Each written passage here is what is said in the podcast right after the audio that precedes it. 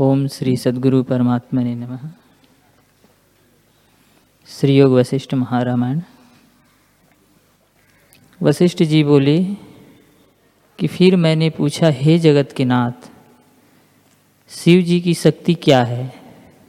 कैसे स्थित है?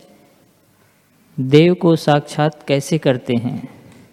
और उसका नित्य कैसे होता है? ईश्वर बोले, हे मुनीश्वर आत्म तत्व स्वभाव से अचल और शांत रूप है। शिव परमात्मा निर्मल, चिन्मात्र रूप और निराकार है।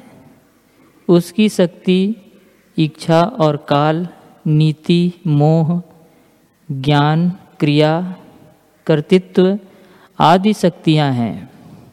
उन शक्तियों का अंत नहीं, वह अनंत रूप, चिन्मात्र देव है।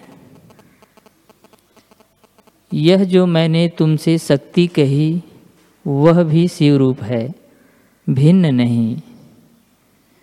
शिव और शक्ति एक रूप हैं और बहुत भाषित होते हैं।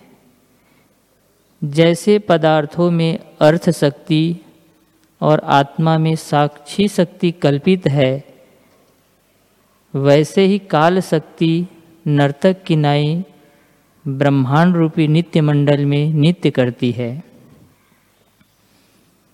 क्रिया शक्ति भी कर्तृत्व से नित्य करती है। वही शक्ति कहती है। जैसे आदि नीति हुई है, ब्रह्मा से लेकर तृण तक वैसे ही स्थित है, अन्यथा नहीं होती। हे मुनीश्वर, यह संपूर्ण जगत नित्य करता है।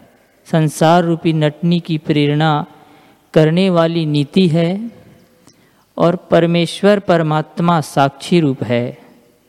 वह सदा उदित प्रकाश रूप और एक रस स्थित है। नीति आदि शक्तियाँ भी उससे भिन्न नहीं। वे उसी का रूप है। इससे सब कुछ देव ही जानो, द्वैत नहीं।